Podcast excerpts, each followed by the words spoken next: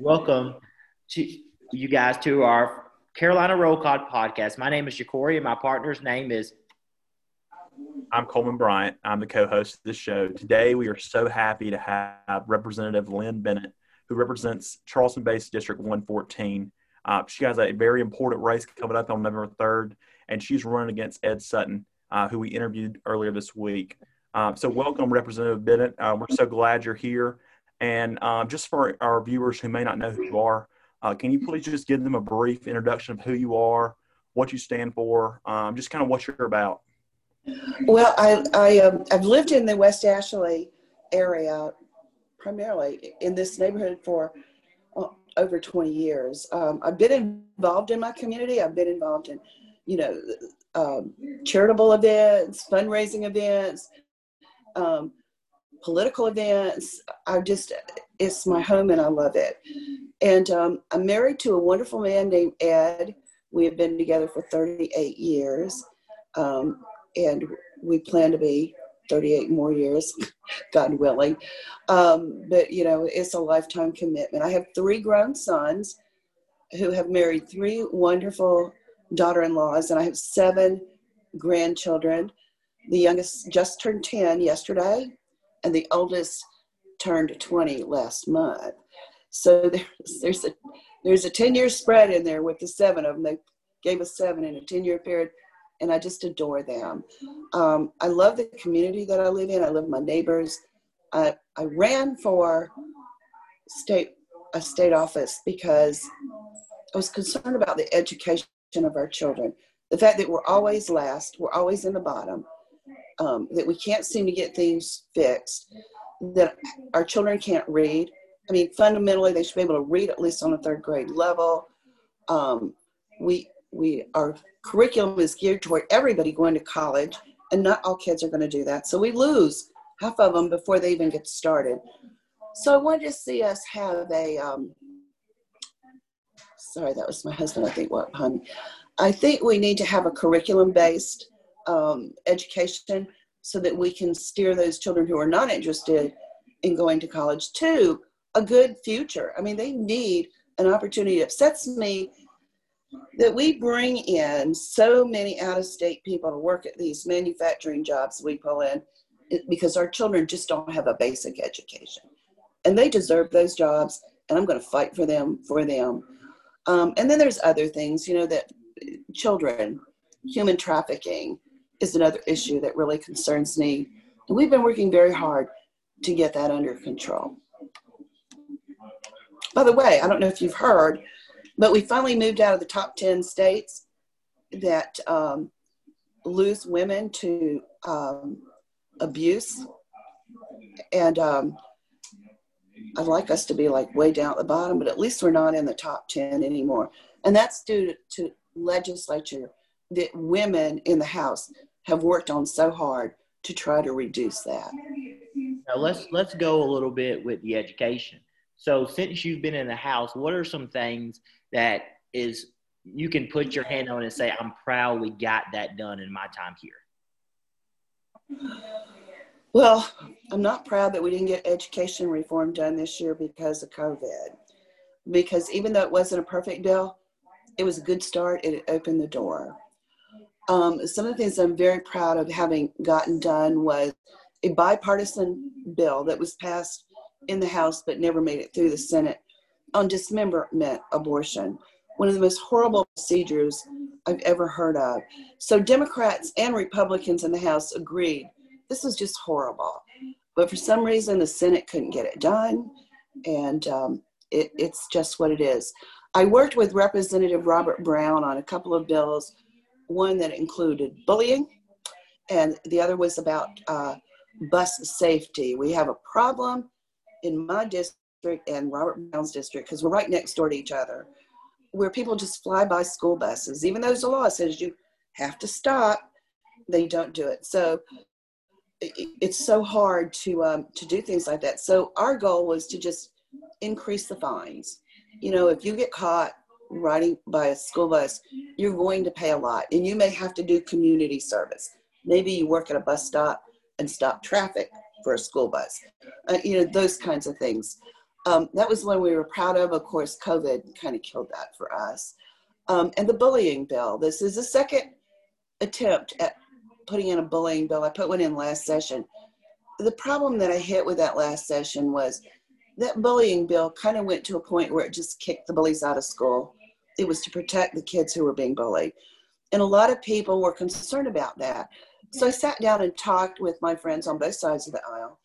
And what they really wanted to see and what we finally did was some kind of program that might help these children a counseling program, a mental health program, um, working with their parents, because they obviously have some anger issues or, or even social issues. So we rewrote the bill. Robert Brown and I both did that and submitted it. And it was an excellent bill. COVID again messed us up. We we just couldn't get to it with all the stuff that was on the calendar.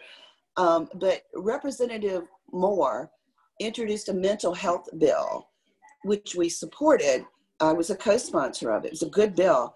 Well, we sent it to the, it got sent to the Senate, and they really watered it down, unfortunately, and sent it back to us. But we decided this opened the door this was the start. So we would accept the sentence changes and we passed the bill. And next session, we're going to back in and strengthen the bill again. You've uh, so you mentioned COVID quite a bit, and I know that's uh, really uh, you said it's kind of put a damper a damper on your uh, everything on, on, your progress with your bills. What have you been up to since this COVID crisis has started? Uh, what what have your constituents? Uh, what have you been doing for your, for your constituents, and um, just kind of like what have you been doing? Well, helping them negotiate state agencies. Specifically, um, probably the most complaints I get is Department of Employment and Workforce, getting their unemployment benefits or their pandemic um, unemployment insurance. Um, it, was difficult. I think it was difficult because the federal government got involved, to, to be honest with you. Um, we had in the state, we had a very healthy unemployment insurance fund. It was 1.8 billion dollars. We are now down to like, I think 750 million the last time I looked. So we've really worked that down. Um, and then the government came in and gave him this other 600 extra dollars. Um, and what the people don't understand is the government says things fast, but they don't work that way. So it took us over a month just to get the funding for that $600 a month extra funding. They just couldn't, it was just difficult because these are people that, you know, they work paycheck to paycheck. They depended on their weekly paycheck. They were getting behind on their bills. They were, you know, they weren't able to pay their rent or their mortgages and, you know, they, they weren't able to buy food. I mean, I, I gave people money to buy food and I took people to the um, food bank to get food because it got to be that desperate. Some people went two months or more without a single penny to their name, and that was that was heartbreaking. And then the um, the PPP, the money for small businesses. Well, small businesses also are an entity that doesn't that, that has trouble negotiating as we all do, I, said that, you know, the federal process or the any government process, whether it's state or federal. So I had to help a lot of them get applications and some of them, especially like the single self-service businesses, they could make a choice between getting the PPP or getting the PUA. Um, and so the decision had to be what best would fit your circumstance. So I was busy. I bet the first two months, 12 to 14 hours a day, just trying to help people get through this process and get their lives together. And that kind of led up. I had some issues with people that needed SNAP benefits and other DSS services that they were having a hard time getting. So we helped them negotiate that. And I think I only had one case where someone was denied. Um, and they know more about it than I do, but almost everybody got what they were entitled to. It was just very, very slow and cumbersome and painful um, to watch my constituents have to deal with this. Well, I'm going to say this right quick before Corey goes to the question. I think you raised some very important points. Uh, when we interviewed Senator Senn, who is from Charleston as well, she made a comment you can't paint every politician with the same brush. Exactly.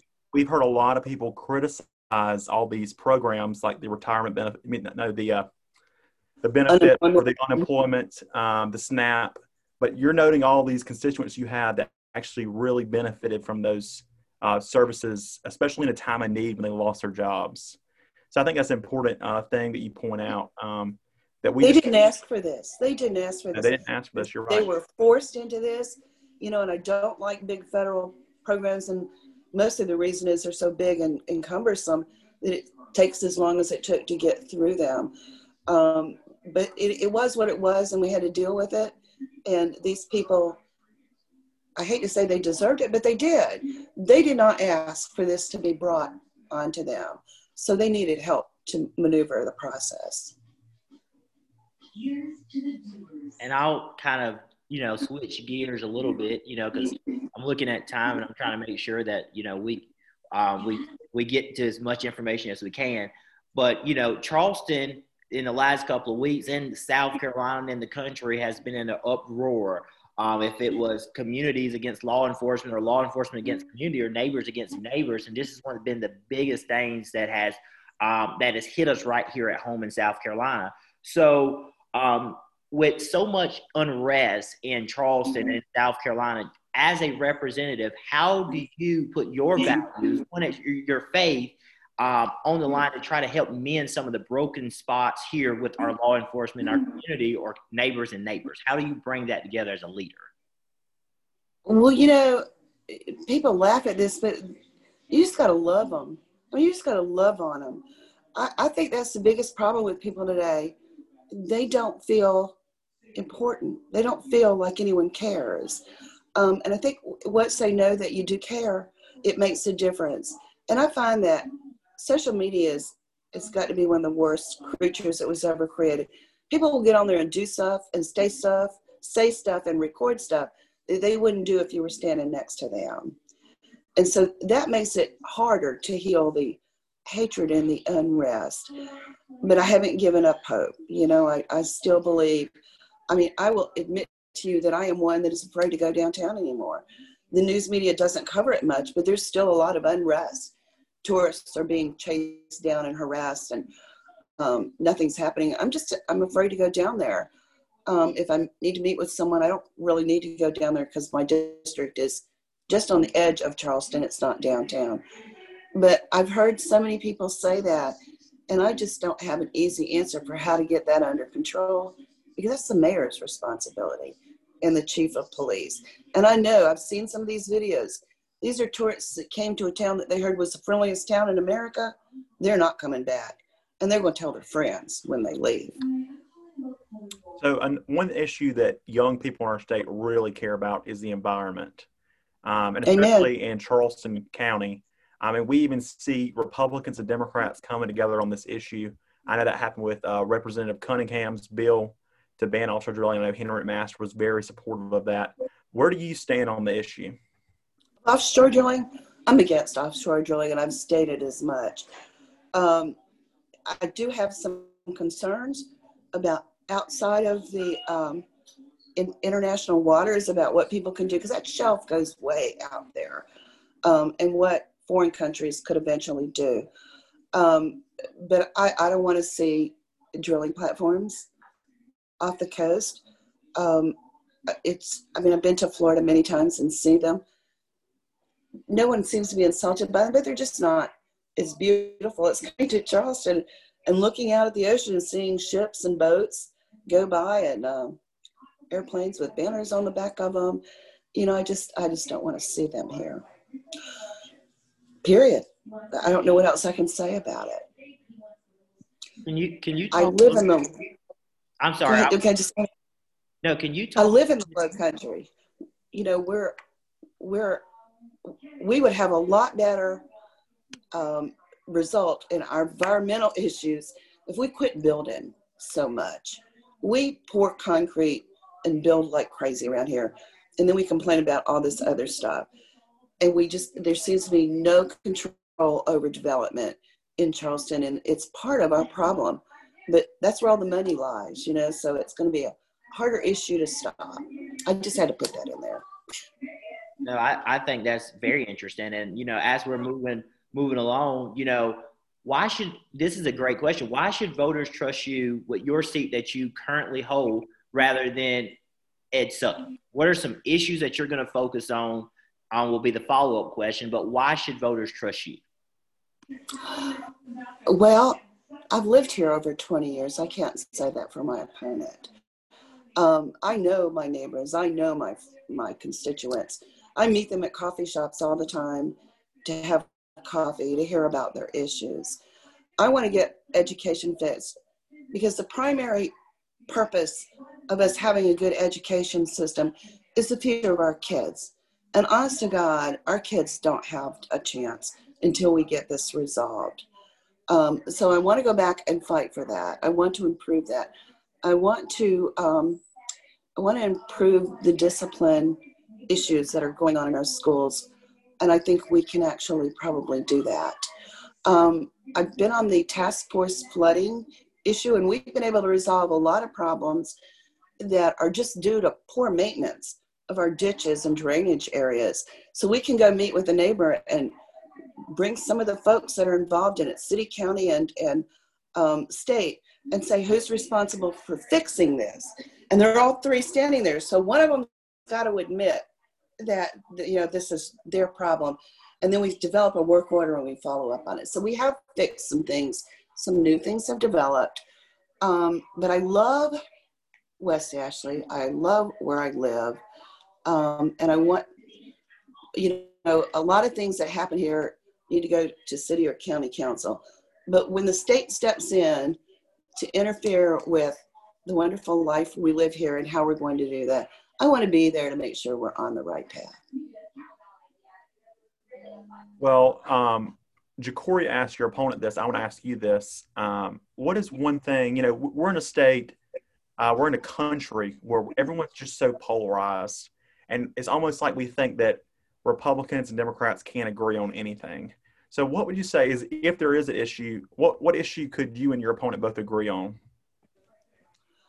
I guess education. I mean, he runs around talking about his concern for education. He lived in the peninsula, which has some of the worst education systems in our county, struggling schools.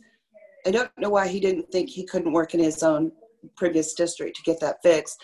And so he moved into mine to take me on. Um, but I think that the two of us could probably agree on education issues, on the fact that our simple things, our children need to read at a third grade level, period. Because once they don't, when they get past a certain point, they keep falling behind in school. And the reason is because they can't keep up.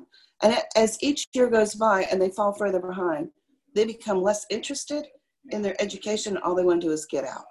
And that shouldn't be happening. We should be offering our kids opportunities everything is not college geared. There are other greater, well paid jobs out there that we could start training kids in high school to do while they're there. Truck drivers, um, trades, those people work hard and make a lot of money. You know, so these are excellent jobs that kids might be. Even a lot of IT jobs can be taught in high school. The, the student can receive a certificate and get on out there and start working.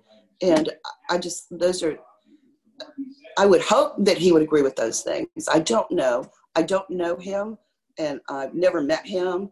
And like I said, he doesn't live here or hadn't lived here before last year. So I really, other than the fact that he talks education, I would think we could at least agree on those two things. I think that's a very great answer. Um, and that's one that I'm always trying to ask people that are on is, you know, where can we find that bipartisan th- stuff? And for some uh, people we interview is very easy, and that question for you is very easy, and some is very hard. So it was, it was very good to hear that answer. So we talked about policy, we talked about um, your election. Um, well, there's one there's one question too. I would you know well we, we covered that. I would like to get past that and tell us a little bit about you outside of the political realm. What do you do? What what's your hobby? What what makes you laugh? What's something you enjoy that gets you up in the morning? Well, I love to work in my yard. I love to garden. I have a pool. It's not a big pool. I love to get in my pool. Um, so I can work in my garden, jump in the pool, cool off, go back and work in the garden. That's probably one of my favorite things to do. I play golf. My husband is a golf fanatic. Um, we haven't played in the last year because he had his he had a cancerous kidney last year that was removed, and the recovery from that has been slow. But we do go out to the driving range and practice, but we really haven't played any diehard golf for a while. And I kind of might like to get back to that soon. I love my grandchildren. I love to go visit them. I love to play with them and talk with them and, you know, read books with them, whatever they want. Go on sightseeing trips. They're just wonderful, bright kids. I have two autistic grandchildren who are just adorable. Um, and their parents have done an excellent job helping them maneuver what's already difficult for the rest of us. But these two children are doing great, and I'm proud of them. I'm proud of all of them. I have a granddaughter who does ballet, and she's very good. And I have a granddaughter who does Irish dancing, and she went won first place this past weekend at a dance competition. So I have athletic kids, you know, grandkids that like sports and football and basketball. So I just like to be with them and and hear their stories and talk to them and see life from their perspective, so to speak. Yeah, we always like to every time we uh, have someone on, we like to get to know the person because I feel like so many times people see you on TV, they see you in the news, they see you wherever. They all sometimes people forget that politicians are people too. Uh, yes, we are. So, we eat, sleep, and drink, and we're tired. That's that's and Horace from talking a lot. Uh-huh. Yeah, we always like to ask fun questions like that. And uh, uh another question I, we asked, and I'll ask this question again. Uh, we've already used this question one time. Um, what we always go around and ask a question for all of us. You know, what's your favorite place to eat in South Carolina? What's your uh, favorite attraction? Uh, what's a place that everyone should go to in South Carolina? So I think that's what we're going to do today. What What is a place that you think everyone in South Carolina should visit? Blue Marlin in Columbia. I, I, that is my favorite place, and anytime I'm near there, I at least try to stop in. Um, they have great food, and um, I only drink one because it's just so good. But they have this 21 pineapple martini, um, so I, I, have to have at least one. I'm, I do not think I've ever had more than one, um, but it's just so refreshing. So that's my favorite drink. If anybody's interested in that. Mostly I drink sweet tea.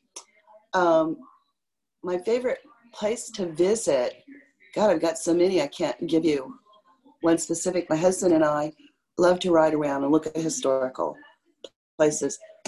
But um, I think Hunter Island is one of our favorite places to go because there's not much there. It's very quiet, and you can just walk around and spend time with what felt like the real world not too long ago. Hunting Island. I'm sorry, I have a grandson named Hunter. That's why I do that.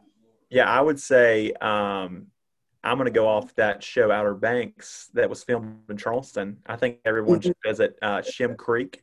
Amen. Uh, in Charleston, and also I think you just mentioned it. Hunting Island State Park is might be South Carolina's most beautiful na- uh, natural treasure. Well, I can um, tell you my favorite restaurant on Shem Creek, if you like. Um, they just sold out, but it was it was RB's Seafood. My husband and I love together and sit on their roof and just watch the city and the boats and the everybody go by. Um, RB just sold his place, I believe. I don't know if it's going to keep the same name or not, but any one of those places is great. That just happened to be one of our favorites. My favorite place to go um, in South Carolina, well, one of my favorite places, we're talking about historical places. I love old furniture. I love old furniture. I like redoing furniture and sanding it and painting it with Dixie paint and give it the old, um, you know, um, rusted look. And so Peacock's Furniture in um, Latta is one of the favorite places I like to stop. Um, Latta, South Carolina, I'll shout them out. They have some of the best brownies, so you can get dessert and get really cool furniture. So most of my I'll have to go check that out. It's really to check that out. I like old furniture too. I have a house full of it. I'll have to send you some pictures. I love old furnitures and old mantles and you know, I got my Blue Willow um, plates and one this piece I actually got I from, um, got it from Peacocks and so you know I had a friend that sanded it and painted it so that's one of the cool things I like about visiting um, antique shops across the state. This is one of my favorites. Good for you. That's great. I'll have to check it out because I like old furniture too. So you know, as we as we close, you know, one thing, one cool thing we try to do is talk about something that we like from the interview. So one of the coolest thing that I like was your statement about how do we bring South Carolina back together, and I think that is love, loving each other, and then people want to feel wanted and people want to feel loved, and I think that was a perfect answer for what's going on in our country. Being able to talk to each other and just love each other. So that's a basic human instinct, I would think. Absolutely. You know, just it's maybe I'm wrong, but I just think that's what everybody wants in life is to feel needed and loved. I fully agree. And I'll let Coleman always closes out. So I'll let you close us out today. It was good to see you. Yeah, thank you for that uh, that perspective. I think that's a message in any issue when we approach it with love. I think that's the right thing to do. I think it's the moral thing to do, and I think our country could be better served um, if we approach every issue um, in the in the spirit of love and the spirit of loving other people despite our differences, despite what they may look like, what gender they may be, what sexuality, um, it doesn't matter. If we approach every issue with love, we'd have a much different state, much different country.